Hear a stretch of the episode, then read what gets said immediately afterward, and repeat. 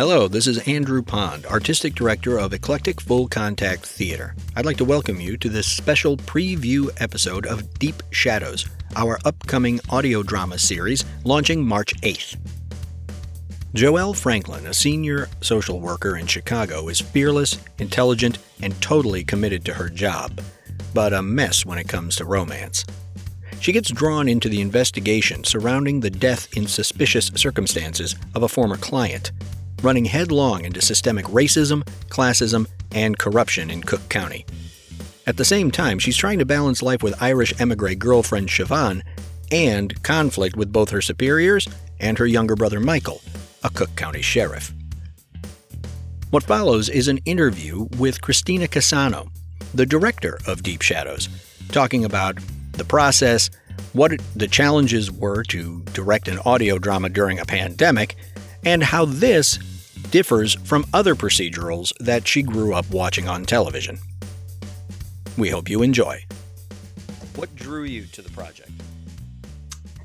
Well, I was really interested in this project when I was presented with the script and the breakdown and the character notes, because I spent a lot of my formative years watching police procedurals, actually like pretty much any kind of procedurals, because the sort of like mid-aughts and like early 2010s was full of police procedurals and like medical procedurals and like psychic detective procedurals, which is my favorite procedural, is the psychic detective, fake psychic detective. So I spent a lot of time with this sort of episodic, like, here is a thing that we're going to solve. And like each episode, you got to solve a thing, but there was like the bigger overarching, like each season, you got to solve a thing. So yeah, I spent a lot of my youth watching those sorts of TV shows. So it was a really interesting approach that I was very familiar with, but to put it from a social worker's perspective is totally different, because we don't really get to see that side that is really focused on the civil care side of people, you know, the like social care side of people. We really see like justice, or we see like medical stuff that we need to figure out, stuff like that. We don't really get to see sort of the social and like welfare aspects of mysteries. So it was definitely something I was really interested in. I was also really interested in working with, you know, we had two writers that were both really great, and I really enjoyed their perspectives when I had a chance to sit and talk with them about, you know, the project that they had written. So yeah, that is why I was interested in this story. Excellent. Excellent. Now, is this the first audio drama that you've ever directed? And if so, what are the differences between doing this and a live performance? And if it isn't the first audio drama that you've directed, then how has this process and experience of doing that differed from when you did it before? Sure. Yeah. This is my first audio drama that I've directed. I've worked with Whiskey Radio Hour before, and that is a live performance that you do in the style of a, you know, a radio drama or radio play. So this is the first time I've worked on something that is going to, you know, that was recorded and that is going to be distributed. That was weird. You've been hanging around with Colette too long. Yeah, I know. But yeah, this is the first thing I've worked on that's going to be distributed as a podcast audio drama sort of situation.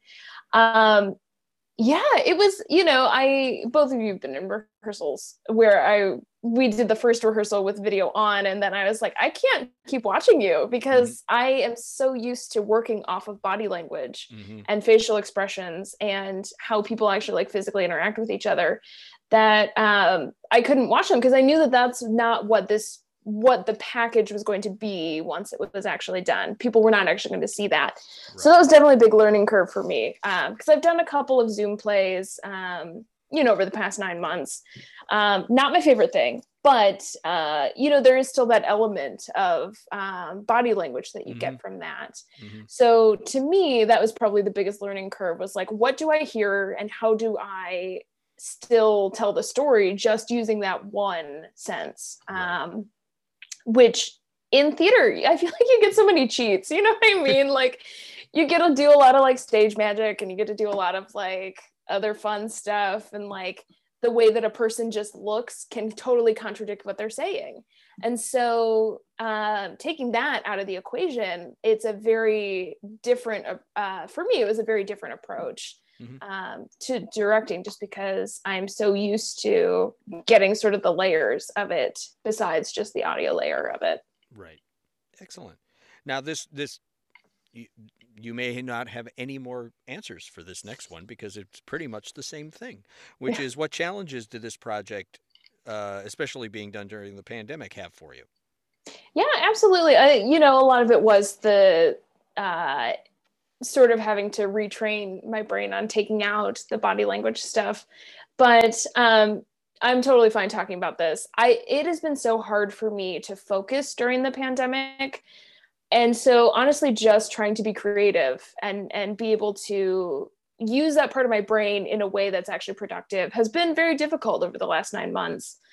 Even when I have done Zoom readings, even when I have done, I've done a couple of development things with the Plagiarists, like we've been doing internal stuff, and I've done internal stuff with other companies. And it's so hard to like get your brain to like sit down and look at a thing and sit down and work on a thing. And it was so different once we were actually in the room, in the Zoom room, sitting down with the actors and really like doing the thing, it's been so hard to like get my shit together and be like, okay, now we have to sit down and break down the script into beats, and we have to like look at this, And so I really think that has been the hardest part. I think that a lot of people that I've talked to that are creative have had a lot of mental health issues during the pandemic, and it has affected people's ability to focus to such a great extent, So I think that was honestly the hardest thing about doing this, was like, because this is, this series is more than just, I've been doing 10-minute plays, and I've been doing like scripts that, it's like when I've been doing development stuff for the Plagiarists, for example, like those are scripts we've had for a year, so it's not like the first time I've approached this script. It's not the first time that I've had to think about like, okay, what does this really mean? And what is this journey that we're on? So yeah, that is definitely, and this is, it was like 4 hours worth of material, which like, like normally you're looking at 90 minutes of material. So it's just, it was like a lot of material to look at and a lot of material to like process. And like, I'll be real, realism is not always my jam. So like, sitting down with realism, the last thing I worked on was a memory play with a little bit of magic thrown in. So it's like different structures, like, it is a different part of your brain you have to work on when you're working on realism. So just a lot of different things happening that made it a little bit difficult. Yes. So. We've got a lot of things going on all at the same time. Yeah. Well, what is your, I mean, we talked a little bit about, especially as you brought up like Zoom theater and everything like that, but what are your thoughts about the future of this medium, this audio drama medium, whether it's serialized or just like, here's a 10-minute play, like you were saying, but what are your thoughts about the future of audio drama once the pandemic kind of eases up and we're allowed to go back to doing live performances? How do you see this sort of, is this simply a stopgap, or do you think that this thing has legs? Oh, I definitely think, it'll continue. I think that, it's interesting. This is going to be a little bit of a tangent. I think that so many people have gotten into like slow ways of doing things. And so I think that people are looking at their habits and looking at like, what do I really need in my life? And like, what am I really interested in? And I think that like different kinds of entertainment are actually something that people have discovered or are getting more into, in terms of like, you can't just sit and watch Netflix all day, And I think that like going out and taking a walk is like a nice thing that people are like, oh, why wasn't I doing this before? And so, and I, I have so many friends that are like really into podcasts. I will be frank, I am actually not really super into podcasts. I have like a couple of things that I listen to, including Home Cooking with Samin Nosrat.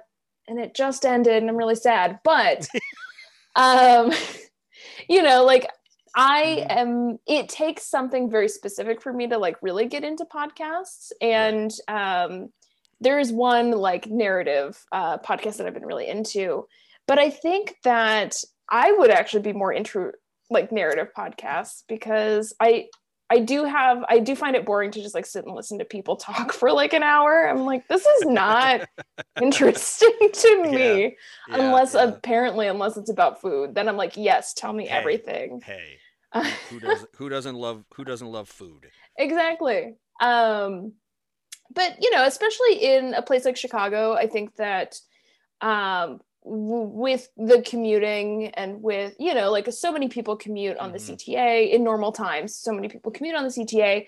I think it gives people the chance to like sit and really not have to visually focus on something, if that makes sense. You know what I mean? I find, especially right now, I find that looking at things all the time is really exhausting. Yeah, yeah. And I think that that is something that people might want to carry out of this. And there, you know, I think that there are just different things that people want to carry out of the pandemic and quarantine and all of that. And I think just the diversity of types of entertainment will be something that people are interested in moving throughout time. Because I mean, like, you know, radio dramas have been around like forever since the radio has been a thing. So, yeah, I think it'll, like theater, you know, it'll continue on as an art form. Excellent. And it's good that you talk about the fact of how much you like food, because this is the most important question of the entire interview. Yes. Just how much sourdough have you baked since March? So actually, I have not made any sourdough. I've not done a sourdough starter, because it is the thought of having to care for something and like measure stuff in and take stuff out and like bake things every single day. You have to bake, like, unless you want to just throw out part of your starter, you have to bake something like every single day for like 7 days or longer if your starter takes longer, because some starters take longer. I've done the research and I was like, no thanks, I'm not going to do this. But I did learn how to bake with yeasted dough, which I'd never done before. So that was actually really fun and interesting and infuriating. It's hard. It's so hard. There's like, I just got a food scale for an early Christmas present. My roommate bought me a food scale so that I could bake bread more accurately, because apparently the way I was doing it, because like in the UK, they use, you know, grams instead of cups and stuff. And like, we're stupid and American, and we use feet and inches. And we also like, don't weigh things. We like use volume, which is dumb, because flour settles and does all this stuff. So it changes your recipe. It's so annoying. So I have baked a lot of bread during quarantine, just not sourdough. That's excellent. That's excellent. Mine is apparently the only household where no bread was baked. Oh, really? But that's okay. Look, there are some. It's chemistry. I'm no good at it. I don't like math. I'm staying away from it. You know, I'll eat. Everybody else is send me the bread. Yes. I'm fine. Well, that is all we have. And I just want to say once again, thank you so much for doing this. This has been a monumental leap into the unknown for us. Yeah. And I appreciate that you were willing to take that leap with us. And I really do think I second everything that Dan said, and what I promise Jessica said, even though you couldn't tell, is just how much we really do appreciate all the time, all the talent, all the hard work that you put into this. It sounds even before we start playing with it, it sounds amazing. I really think this is gonna be a great series, and I think it's really going to grab people, and that is, you know, down to all of you and the cast and Colette and Aaron, and we really do appreciate that. Yeah, thank you. It was really fun. I was really excited with once we all got in the room and got going. I was like, this is really great, you know. Well, good. That's what I wanted to hear, is that you had fun. Yes. Once we got in the room and we're doing the work, It has been really great, and I think this cast is fantastic, and I'm really glad that Jessica managed to pull in who she pulled in, and I'm really grateful So yeah, and I'm really glad. I've never worked with y'all before, obviously. And so I appreciate that you took the chance on me for something I've also never done before.